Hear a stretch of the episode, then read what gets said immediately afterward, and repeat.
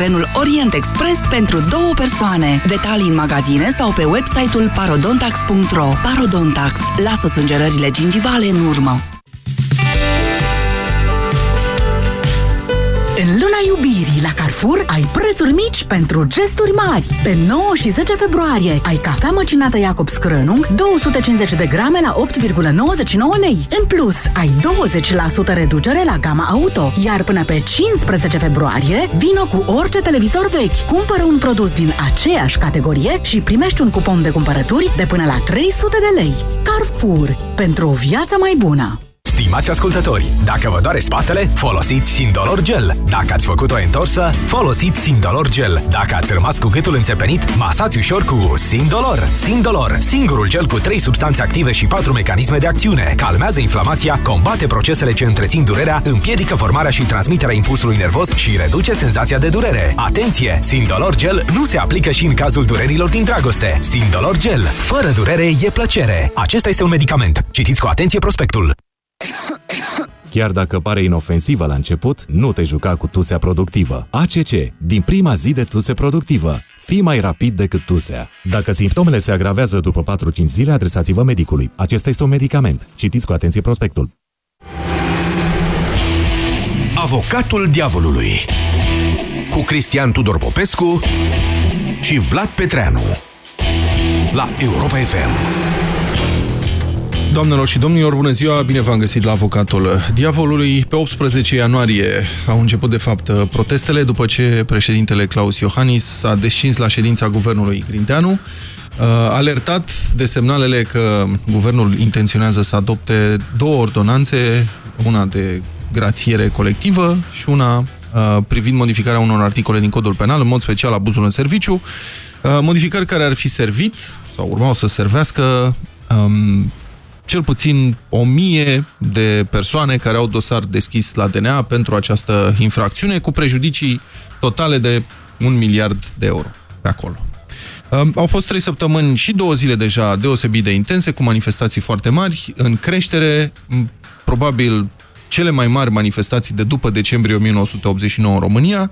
Guvernul a abrogat în cele din urmă ordonanța 13, trimițând în Parlament o nouă ordonanță, ordonanța de urgență 14. Aceasta nu a fost încă luată în discuție de Parlament, nu a fost votată.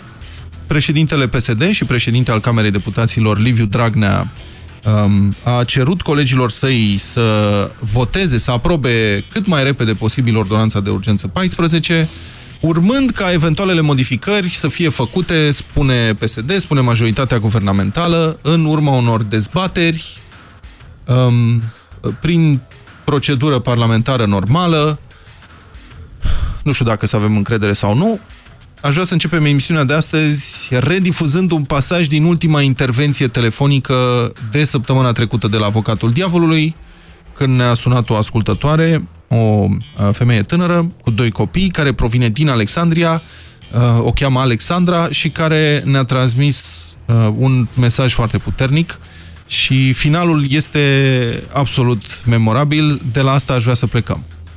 Eu vreau ca al meu copil să crească aici. Vreau ca valoarea ei să fie recunoscută aici. Nu vreau să-mi văd copilul pe Skype peste ani de zile pentru că își pierde mândria de a fi român, pentru că aici nu are cum să crească de alții care o să înnăbușe. Asta îmi doresc. Și asta vreau ca fiecare să se gândească ce vrea până la urmă pentru copiii lui. Alexandra din Alexandria vorbind despre ce își dorește și anume o Românie normală. După intervenția aceasta, noi am pus atunci uh, concluziile, domnul Popescu s-a declarat optimist a spus că el de dânsul este de obicei pesimist, dar uite că de data asta e optimist. V-ați păstrat optimismul, domnul Popescu, după săptămâna asta? Da. Aha, un lucru mare. Da, mi-am păstrat optimismul în legătură cu oamenii care au ieșit și ies în stradă. Dar ies din ce ce mai puțin. Lor. Nu știu. O să vedem câți o să iasă duminică, sâmbătă. Nu știm ce se va întâmpla în continuare. O să vedem câți o să iasă după ce Parlamentul va hotărâ în legătură cu ordonanțele despre care vorbeați. Deci eu nu, nu sunt uh, dezamăgit de ceea ce s-a întâmplat în stradă, nu sunt, nu am cum să fiu dezamăgit de regăsirea spiritului protestatar în România după ani și ani de zile de amorțeală civică. Uh, o manifestație pașnică de stradă este un semn puternic de sănătate pentru o democrație.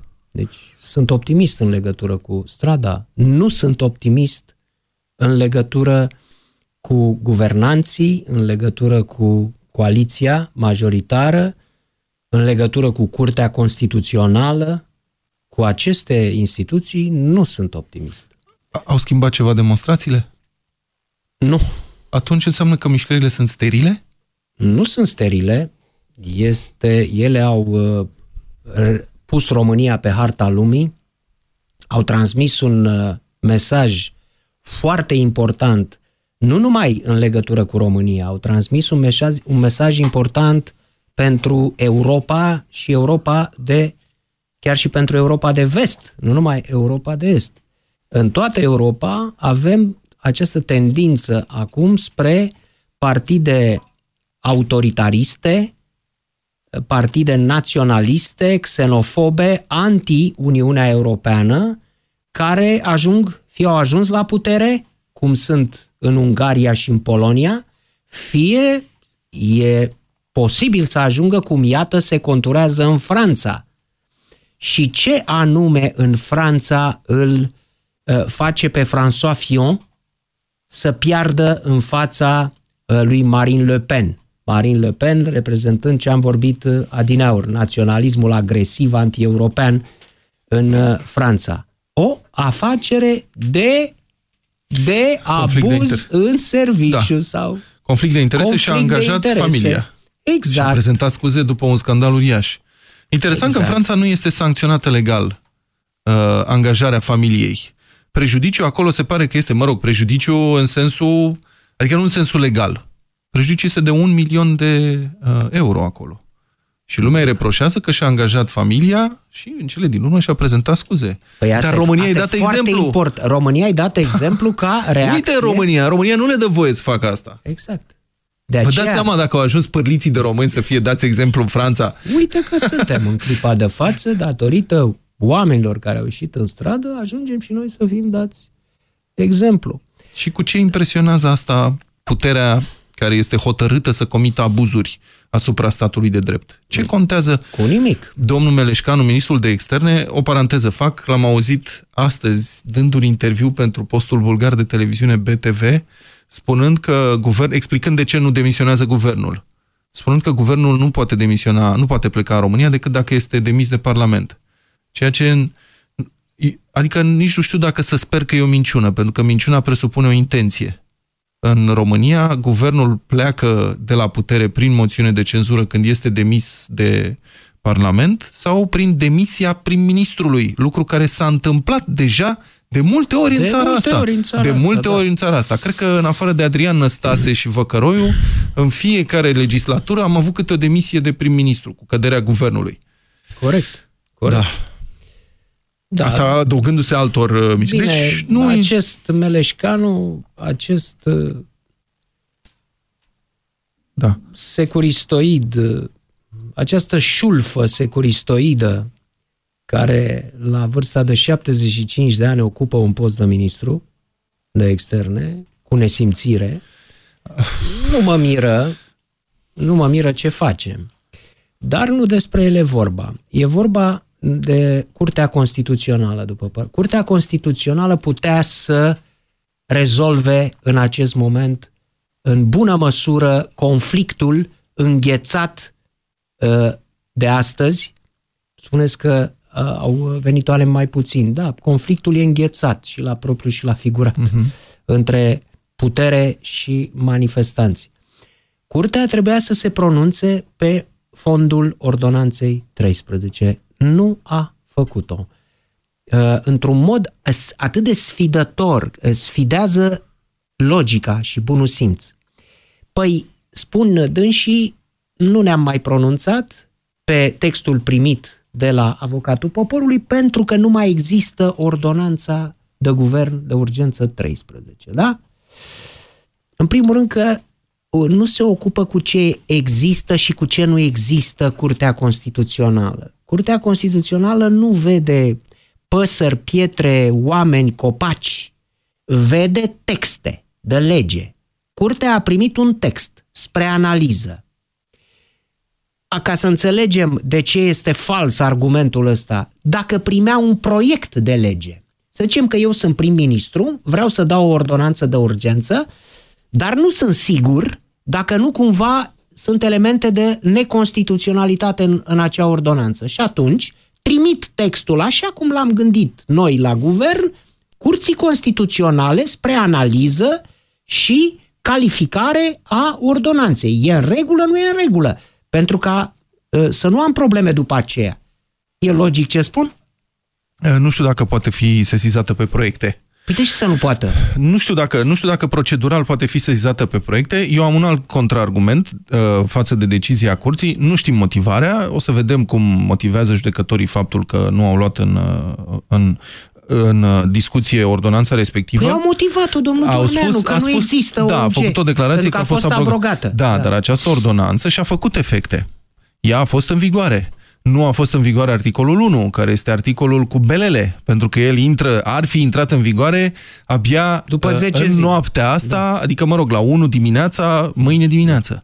Dar celelalte articole au fost în vigoare până la abrogare. Ele și-au făcut simțite exact, efectele. Exact. Deci este vorba de o lege care a influențat uh, lucrurile. Domne, mai, mai sugestiv. Dacă se face o sesizare în legătură cu o persoană fizică, cu un om, la o instituție, în legătură cu ce a comis omul respectiv, dacă el moare între timp, nu se mai analizează sesizarea? Dacă el este acuzat, de pildă, de hoție, este acuzat de crimă, este acuzat de corupție și moare în vreme ce acuzația asta a ajuns la asta, ce se, se oprește procesul? Vedeți cât de absurdă este atitudinea Uh, Curții Constituționale, ea avea de analizat un text. Curtea Constituțională lucrează cu texte, ea rezolvă probleme de matematică. I se trimite un text și Curtea spune. Deci, ce există, domnule Dorneanu, Valer Dorneanu, există sesizarea de la avocatul poporului. Cu aia era în conexiune și în dialog cu uh, Curtea Constituțională, nu cu ordonanța 13. Da? Ea trebuia să rezolve sesizarea de la avocatul poporului care există. Vedeți? Și s-a prevalat de acest argument, între ghilimele, cât se poate de, de fals, că nu mai există ordonanța. De ce? Foarte simplu, pentru că nu dorește să-și asume în acest moment de conflict înghețat și uh, puternic să-și asume o uh, decizie. Este o, asta e ultima întrebare, după care luăm telefoane, sunt foarte multe deja. Um, sunt enorm de mulți oameni care nu au niciun fel de încredere în momentul ăsta în guvern, în majoritatea parlamentară. E o problemă să guvernezi o națiune cu o astfel de criză de încredere. Adică nu vorbesc de îndepărtarea uzuală după alegeri, când oamenii spun, ai, domnule, a trecut timpul să-i mai schimbăm pe ăștia. Nu, acest guvern și această majoritate pornesc cu o criză de încredere majoră care a scos sute de mii de oameni în stradă. Uh, vă întreb ca observator al vieții uh, politice și vieții publice. Credeți că PSD, că despre PSD vorbim acum, înțelege acest mesaj și este dispus să dea dovezi prin care să recâștige încrederea populației? Eu n-am văzut nici una din 18 ianuarie, cum ați făcut dumneavoastră cronologia și până astăzi, n-am văzut nicio dovadă de bună intenție, de bună credință din partea uh, coaliției de la putere. Rămâne clar același obiectiv care depășește cu mult uh, nivelul acestei ordonanțe 13. Tot comportamentul PSD-ALDE din campania electorală și după arată clar că, este, că sunt partide anti-europene, partide anti-occidentale, care urmăresc desprinderea uh, României de Bruxelles în domeniul juridic, deci să nu mai poată Bruselul să preseze uh, aici ceea ce face de 10 ani încoace, că de aceea avem aceste mișcări aproape de necrezut în justiția română, să anihileze DNA-ul și finalmente să producă un rom exit. o, uh, o separare, o delimitare a României de Uniunea Europeană și să rămânem noi aici, să scoatem multinaționale din țară, să ne bem țuica, să ne mâncăm brânza, să terminăm cu... De fapt, despre asta este vorba. Uitați-vă cum foarte bine exprimă asta uh, documentul Academiei Române. Hm. Da? Documentul Academiei Române înseamnă readucerea României la izolaționismul de tip ceaușist. Da, introducerea acestui termen, acestei probleme cu integritatea, integritatea teritorială e o chestie pe care n-am mai auzit-o din 90. Tot, tot remarc că discuția revine la anii 90. La anii 90, la anii sfârșitul anilor 90, domnii academicieni uh, a, sunt brusc preocupați de problema manualelor de istorie.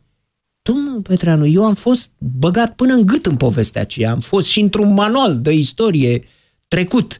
Uh, în, asta s-a întâmplat în 2000. De atunci n-a mai fost niciun fel de problemă cu manualele de istorie, adică au venit acolo cu tot felul de probleme vechi, probleme irelevante. Problema noastră este globalizarea în clipa de față. Problema noastră este hoția. România poate fi uh, bolnăvită grav până la, uh, până la comă de hoție, de corupție, de lăcomia fără limite a guvernanților. Și de minciună. Și de minciună. Nu avem probleme externe noi în clipa de față.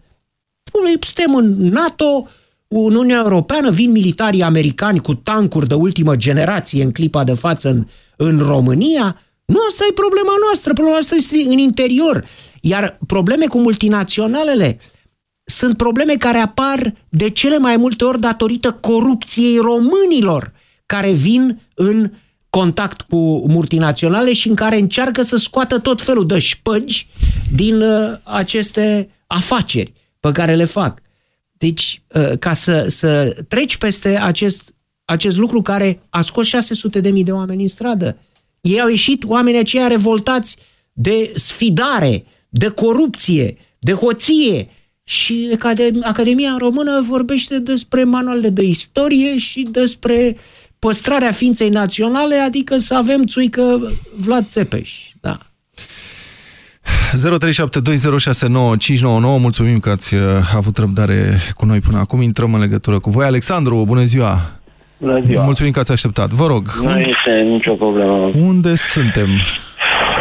Suntem în urmă cu 25 de ani, nu din 2013, cum a zis domnul Cristian Tudor Popescu, tot respectul pentru analiza pe care a făcut-o.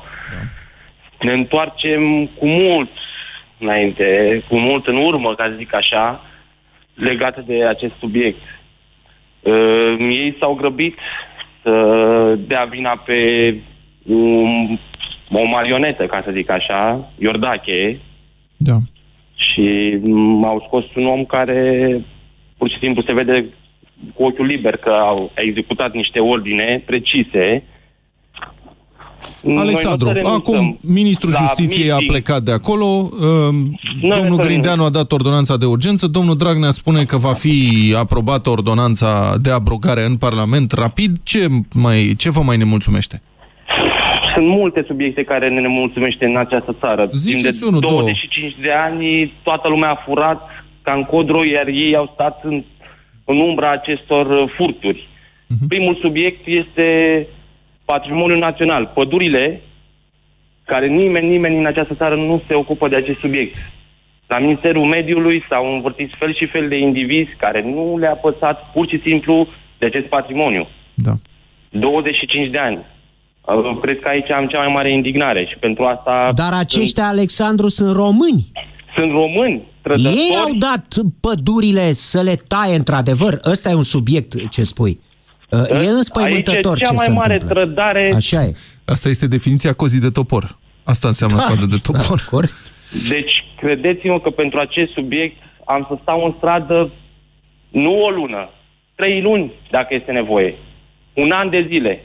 Da. Numai să văd o lege în care uh, europeană în Austria nu se taie absolut nimic. Și păi se normal, taie, taie aici, se la taie noi. la niște costuri enorme. Da, mulțumesc, Alexandru. Daniel, bună ziua, sunteți în direct. Ups, Daniel, bună ziua. Nu. Uh, Sorin, bună ziua. Bună Sorin. ziua. Bună ziua, Sorin, vă rog. De la Timișoara vă sun. Bună ziua.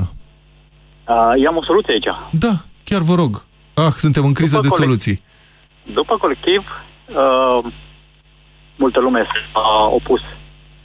Da. Și am crezut că o să se facă ceva. A trecut un an Da. și am ajuns mai rău.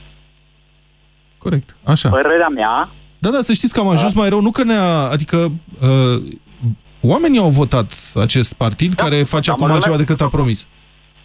dacă le spuneai atunci la colectiv ce s-a va întâmpla, nimeni nu vă credea. Da. Așa, soluția. Ziceți. Noi acum putem coagula un partid din de toți oamenii ăștia care ies în stradă. O personalitate care să ne adune, că trebuie o pers- personalitate marcantă, că altfel dacă iasă cineva din mulțime, o să zică ăsta vrea să ne fure, ăsta vrea să ne fure revoluția. Nu. Da. O personalitate marcantă, Hmm.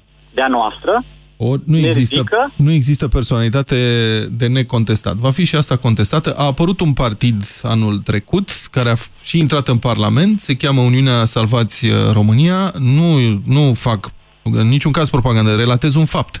Au intrat în Foarte Parlament bine. și oamenii spun Super. despre ei, ăștia sunt mâncați cu fulgi, n-au niciun fel de experiență, nici nu pot Foarte mai conduce. bine. Sunt Sunt oameni tineri, buni acolo, sunt n-au unii școală naivi, de sunt... partid, tineri au- n-au școală de partid, bravo lor. E ceva nou înăuntru. Așa și aici trebuie. Cineva să ne adune, ne adună, dar cineva care să ne adune și după aceea, după ce se face partidul, să se facă alegeri în partid, cineva să meargă, să ne dea drumul mai departe și atunci noi, ăștia care am ieșit în stradă, vom fi reprezentați de noi în Parlament. Păi sunt patru ani până atunci. Nu contează. Ok. Dacă acum ne adunăm, încep, păi, într-un an de zile ați văzut, au făcut ce au făcut USR-ul, dar n-au făcut mare. Deci toată lumea zice că e prea puțin. Totuși au reușit. Noi Da. în patru ani vom reuși. Că acum suntem, dacă ne lăsăm acum, iar o să ne Sorin. împărțim, fiecare în treaba lui, fiecare acolo. Sorin, dăm voie Da? să fac uh, un amendament la această soluție pe care ai propus-o.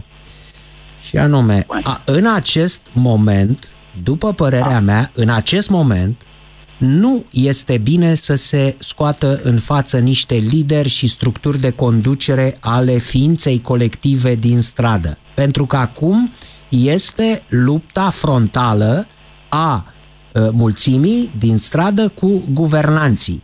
Ceea ce se poate, uh, f- uh, ceea ce propui, soluția asta, este pentru perioada de pace, între ghilimele, având în vedere conflictul deschis din clipa de față. Atunci, da, se poate că am și sperat lucrul ăsta după fenomenul colectiv, Colectiv. colectiv am sperat că se vor degaja structuri, m, poate nu partide, platforme, uh, formațiuni uh, civice care să candideze în alegerile locale și parlamentare. Dar asta după ce conflictul direct încetează. În perioada asta de conflict direct, după părerea mea, uh, mulțimea ieșită în stradă va fi vulnerabilă dacă scoate în față niște lideri. Cum spunea domnul Petreanu, pot fi atacați oricine ar fi ei de mașinăria de propagandă mediatică a puterii. Mulțumesc, Sorin. Codruț, bună ziua, sunteți în direct, Codruț. Bună ziua! Bună ziua, vă rog. Uh, permiteți-mi să vă fac o observație pe fond, fără să fie o critică. Văd că e a treia săptămână când nu mai avem un avocat al diavolului. Ce ați făcut, domnilor? Nu reușiți să, să uh, găsiți uh, niciun argument în Să favoarea știți că este o... cealaltă. Nu, și poate că trebuie să facem un, uh, o explicație. Este o emisiune vie și ca orice organism viu evoluează. Am zis că decât să ne certăm noi, mai bine căutăm împreună soluții și vorbim cu dumneavoastră ascultătorii noștri. Deci da, într-adevăr, formatul s-a schimbat, dar nu a fost o decizie de astăzi facem altfel, ci pur și simplu în timp a evoluat astfel. Dar un diavol avem în studio, credeți? Măcar unul. Avem. La, nivel, la, nivelul, la nivelul glumelor pe care le, le spuneți, da, știu că există o glumă pe tema asta, dar într-adevăr e Da. foarte greu să găsești argumente în favoarea părții celeilalte, care este o parte pentru care am o veste foarte proastă. Vremea lor apune încet, încet, societatea se trezește, oamenii încep să fie pretențioși și ceilalți, adică politicienii din tot spectrul politic, uh, se confruntă cu o realitate foarte crudă. Eu cred că în timp, nu anul ăsta, că poate încă nu e destul, dar în anii ce vor urma, politica va deveni o afacere mai puțin rentabilă pentru cei care vin să profite. Și aici uh, aș vrea să vă spun cum văd eu politicianul. Îl văd după o formă de definire așa, ca și cuvinte din limba engleză, public servant, funcționar public, adică un om care deservește interese publice. Da, asta e definiția la noi, corectă. La noi, politicianul, odată ales, se vede stăpân. Ori asta se întâmplă zilele astea. Tocmai îi informăm pe băieții ăștia, pe domnii aceștia, că mulți au o vârstă de acum venerabilă, că nu sunt stăpâni în momentul în care au câștigat uh, niște voturi. Cât la sută, cum, e o discuție. Nu sunt stăpânii țării ăsteia, sunt doar administratorii treburilor ei. Uh, și informația este cu atât mai crudă pentru ei, pentru că acum au un opozant serios. Poporul ăsta a început să se gândească și dacă noi am ieșit pentru o hoție mizerabilă pe care întâi am bănuit-o pentru că aveam informații că s-ar, urmează să se întâmple și am ieșit și am avertizat, nu cumva să o faceți, ei au făcut-o, ne-au demonstrat calitatea lor morală, asta e. Dar acum strada începe să aibă probleme complexe. Ne-am dat seama că legea electorală e mizerabilă și nu permite accesul oamenilor uh, obișnuiți ci doar al unui cerc restrâns la afacerile politice Da. și sunt convins că asta se va schimba. Se vor schimba Da. foarte multe lucruri în, uh, în societatea românească. Sper că nu a fost un foc de paie și am credința asta, pentru că oamenii din stradă sunt foarte hotărâți. Mă bucur că vă pot vorbi, cu toate că vocea mea este destul de chinuită în urma acestor zile în care am forțat-o cât am putut ca să ne audă vocea de acolo din stradă, de la minus multe grade în Foarte primele bună zile. intervenție, Codruț, vă mulțumim. Foarte bună Mulțumesc, intervenție. Codruț. Aș vrea să spun ceva însă în legătură cu, cu argumentele noastre aici ca avocații ai diavolului. Nu? Că nu, mai, nu putem să mai fim avocații uh, diavolului. Recte al ai cui? Ai coaliției la putere, da? Am, am identificat acum diavolul cu coaliția la putere. Știți de ce nu putem să fim? Pentru că nu ni se prezintă niciun contraargument de partea cealaltă. Oamenii ăștia tac.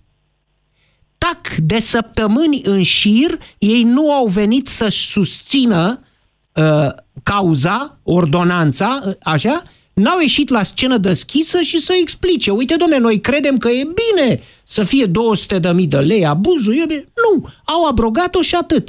Cu ce să uh, uh, contraargument, la ce să contraargumentăm noi când înșii abrogă și merg mai departe.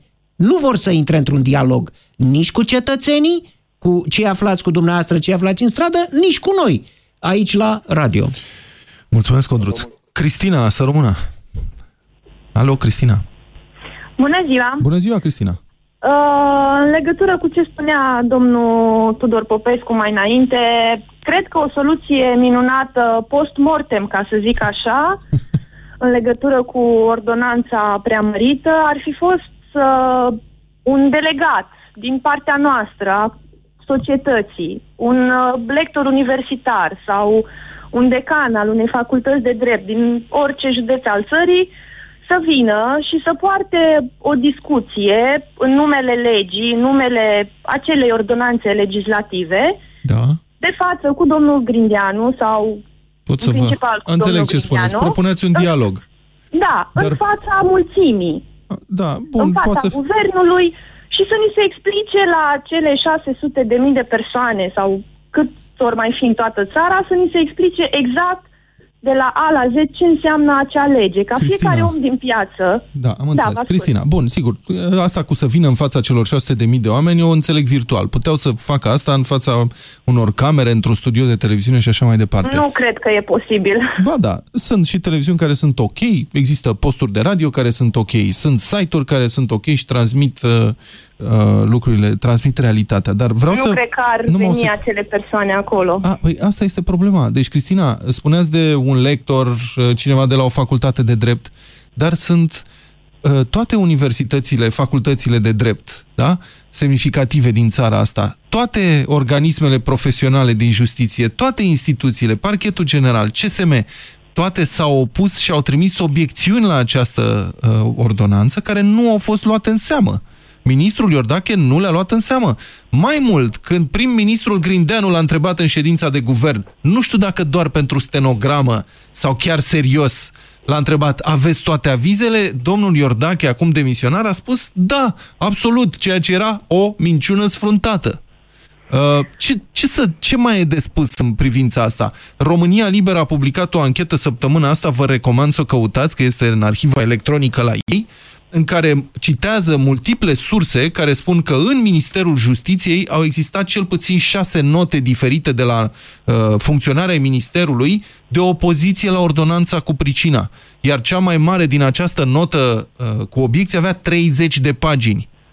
Uh, note care au fost ignorate de ministrul în funcție, ministrul în funcție la vremea respectivă, domnul Iordache. Adică încercarea de a dialoga și de a avertiza că ceva nu este în regulă, încercări de acest gen au existat, dar au fost ignorate. Oricum, nu? părerea mea este că de la început a fost un joc, un joc de culise care, într-un final, ne va demonstra tuturor că și Ordonanța 14 va pica în guvern. În Parlament timp, este. Parlament. În, în Parlament. Eu sper să nu se întâmple asta. Cu toții să sperăm, dar în momentul în care domnul Liviu Dragnea vine și spune că eu sunt de acord, trebuie să ne gândim că întotdeauna cu ceea ce este el de acord e un joc care N-aveți încredere, asta îmi spuneți. negativ. N-aveți încredere, asta îmi spuneți. Nu, nu. Da. Și Iată, o problemă. câtă lume. Și păcat că oricâtă lume are și nu știu dacă se va rezolva ceva, pentru că da, asta e, e o problemă de încredere acum. Mulțumesc, Cristina. E o problemă de încredere mm. acum. Ce Uite, faci? ce spunea Cristina, nu știu, oricâtă lume ar ieși, nu știu dacă se va rezolva ceva. Da, și păi... atunci îi întreb eu pe ascultători, e bine că s-a ieșit sau mai bine stătea cu toții acasă, nu ne agitam, dacă tot nu se poate rezolva? Daniel, bună ziua! Ce ziceți? Bună ziua! Uh, bună ziua, mă auzim. Bună ziua, vă auzim. Întrebarea e, e bine că s-a ieșit sau s-a ieșit degeaba? Uh, în primul rând, mă bucur că mi oferiți posibilitatea să, să discutăm despre toate lucrurile astea. Vă Bun. salut pe dumneavoastră, îl salut pe domnul Cristian Tudor Popescu. Evident că este bine că s-a ieșit. Uh, ce să vă spun, un pic de emoție așa. Haideți să o luăm pe rând. Uh, nu numai că e bine că s-a ieșit, dar regretul meu cel mare este că în ziua în care în Parlament președintele țării, care reprezintă instituția prezidențială, nu persoana domnului Iohannis sau oricine ar fi fost în locul său, vorbește Parlamentului, faptul că în acea zi oameni care au fost aleși și care au fost uh, împuterniciți de către noi să ne reprezinte interesele și au permis să iasă din Parlament ca, dacă e să facem o comparație cum făceam când eram copii și ne luam jucăriile și plecam, da. uh, eu aș fi vrut să văd în seara aia 200 de mii de oameni în stradă, pentru că um, acești oameni nu au nicio legătură cu, sau cred că marea lor majoritate, ca să nu mă, fim, să fiu atât de tranșant, nu au nicio legătură cu noi, cei care uh, uh, votăm.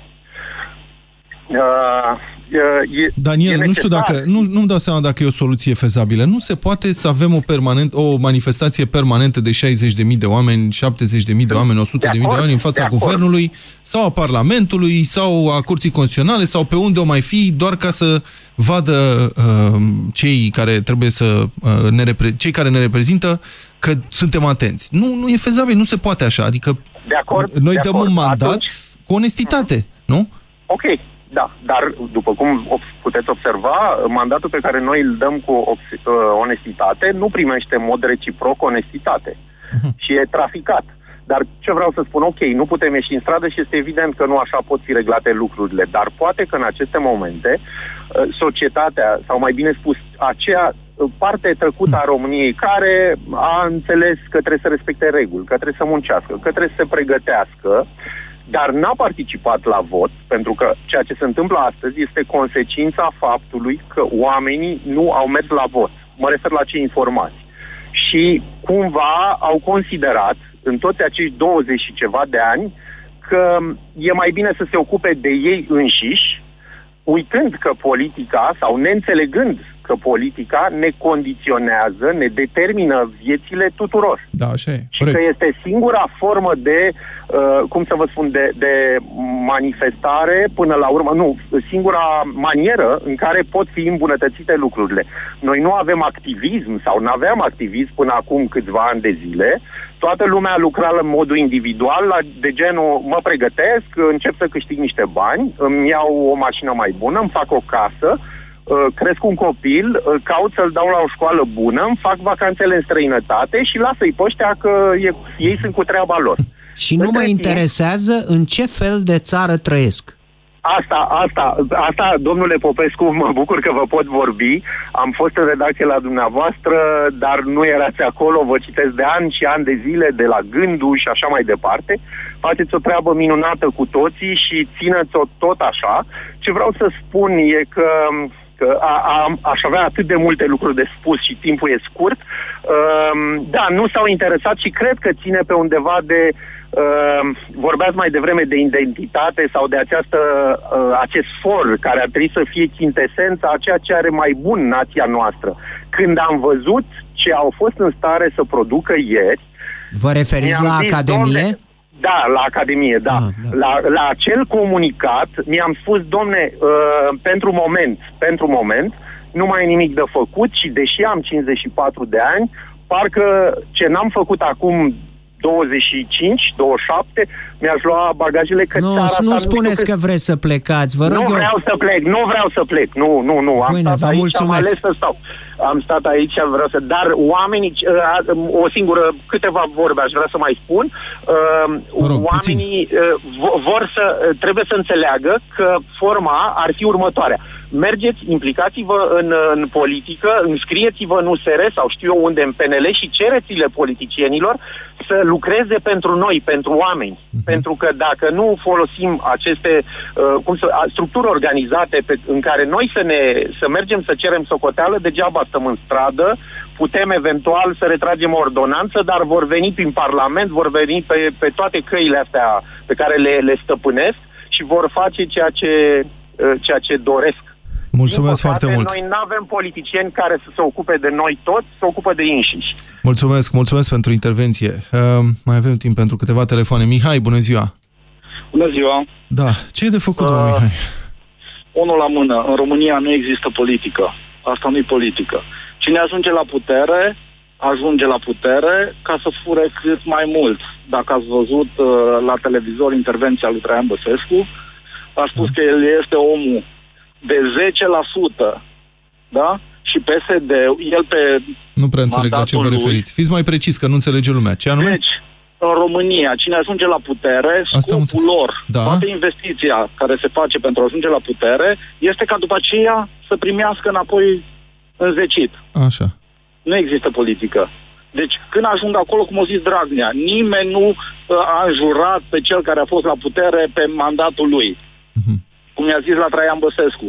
E, uh, PSD-ul e 90% dintr-o afacere, din uh, o investiție cu PSD-ul se câștigă 90% e partea lor și 10% a firmei și pe vremea lui Traian Băsescu era invers. Era 10% partea lui Băsescu. Bun, am înțeles. Deci dumneavoastră spuneți că... Nu, politici... nu, stați puțin. Mihai, nu avem de... clasă politică.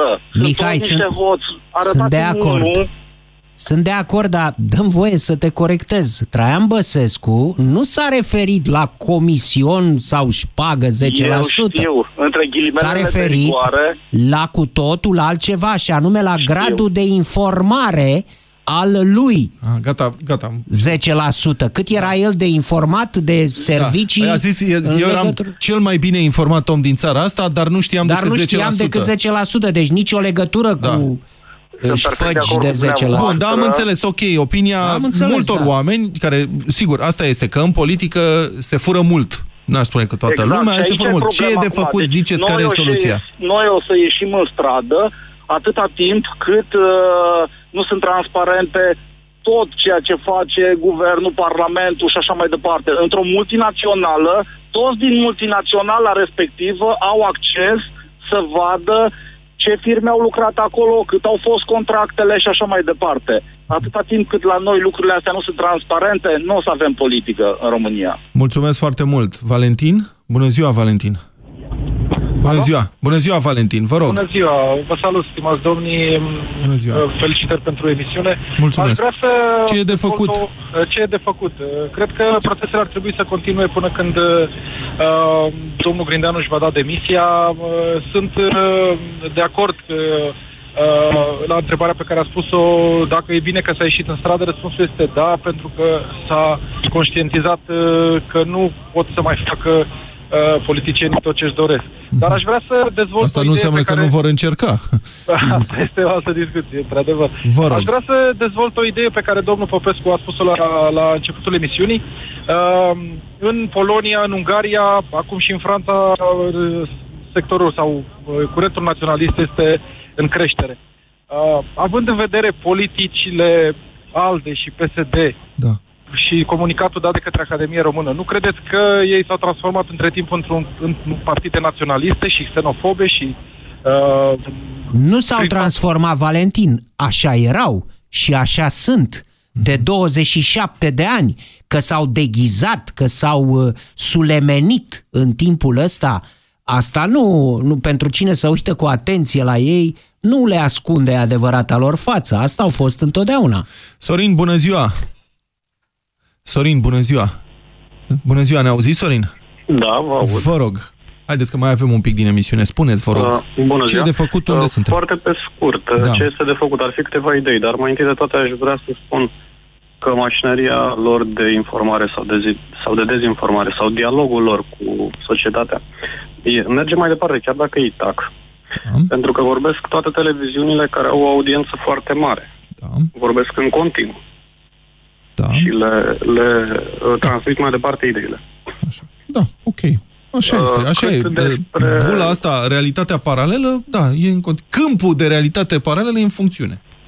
Da, și aici vreau să adaug că uh, nu este audiența cea pe care o credem noi. Audiența suntem cu toții, indiferent de vârstă. Indiferent de educație, chiar indiferent de faptul că sunt corporatiști, uh, antreprenori și așa mai departe. Poți fi captiv în bula asta indiferent de, de chestiile acestea.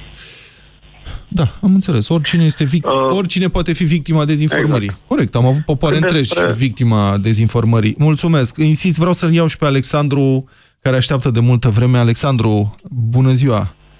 Bună ziua! Vă aparține Bună ziua, domnul Vlad! să știți că aveți ultima intervenție în emisiune. Vă rog. Da. Din piața Victoriei, unde eu unul consider că am obținut o mică victorie, Da. mică, foarte mică, am, prin uh, ordonanța 14, prin faptul că s-a oprit cu ordonanța 13, eu am ieșit uh, fix marți, atunci când s-a dat uh, ordonanța, de atunci am ieșit. Da. A fost prima dată când am ieșit și nu m-am oprit. Iar acum părerea mea este că ar trebui schimbată uh, adresa din piața Victoriei în piața Constituției. Trebuie pusă presiune pe Parlament, pentru că se vor culca pe urechea că noi suntem la guvern și nu avem nicio treabă cu ei. Parlamentul, știți care e? Răspunderea acolo este disipată. În cazul conflictului de până acum, uh, totul era personalizat. Domnul Grindeanu, Vlad, sunt domnul 100 Iordache, sunt domnul 100 Dragnea. de- La 100 Parlament. de persoane cu, pro, cu probleme penale acolo. N-am încredere că vor uh, aproba ordonanța. Nu, eu spun altceva. E greu de pus presiune pe Parlament. În primul rând că Parlamentul este instituția democratică, n-ai cum să contești asta, și doi, e disipat. Pe cine să acuze acolo? Nici nu știm, știți ce parlamentar vă reprezintă? 71% dintre români nu știu ce parlamentar îi reprezintă. Un sondaj dat publicității acum două zile. E adevărat. Iar uh, de încheiere aș putea să spun, mă rog, în ghilimele, dacă doamna Firea și Tăricianu, cine mai ne acuză că poate nu am citit ordonanța, Da. închei și eu cu un citat dintr-un film celebru, domnul actor George Mihăiță, în care spune, citesc în ochii tăi că ai furat. Mulțumesc Frumos. uh, foarte mult, Alexandru. Din ce film e asta, domnul Popescu? Uh, eu știu, pot, cred că din brigada de diverse. În, uh, Citesc în alertă. ochii tăi că ai da, furat. brigada diverse. Plutonierul Căpșună, cum era Mihăița acolo. Nu-l parcă. mai știu, nu da. mai știu cum îl chema. Bine, vă păstrați optimismul? Da, da. Îmi păstrez vă optimismul în recunosc. legătură cu atmosfera, cu aerul din România acum. Da. Dincolo de frig, Am văzut zilele de acestea... fulgi, Da. e un aer în țară care mă face să... e optimist. Am văzut uh, zilele acestea niște fotografii din 28 ianuarie 1990, din timpul manifestației, prima manifestație mare împotriva FSN, în Piața Victoriei. Când tot așa Piața Victoriei era aproape plină și în față, mă rog, era altă configurație, nu erau arborii atât de mari, nu exista gardul, era o peluză și erau tancuri. Tancuri, tancuri, adică nu taburi sau ceva și niște soldați. Și m-am gândit, uite că după 27 de ani, într-un fel, suntem cam în același loc, cu uh, zeci de mii de oameni, sute de mii de oameni care demonstrează împotriva minciunii care vine de la Palatul Victoria, doar că diferența este că atunci, în 90, televiziunea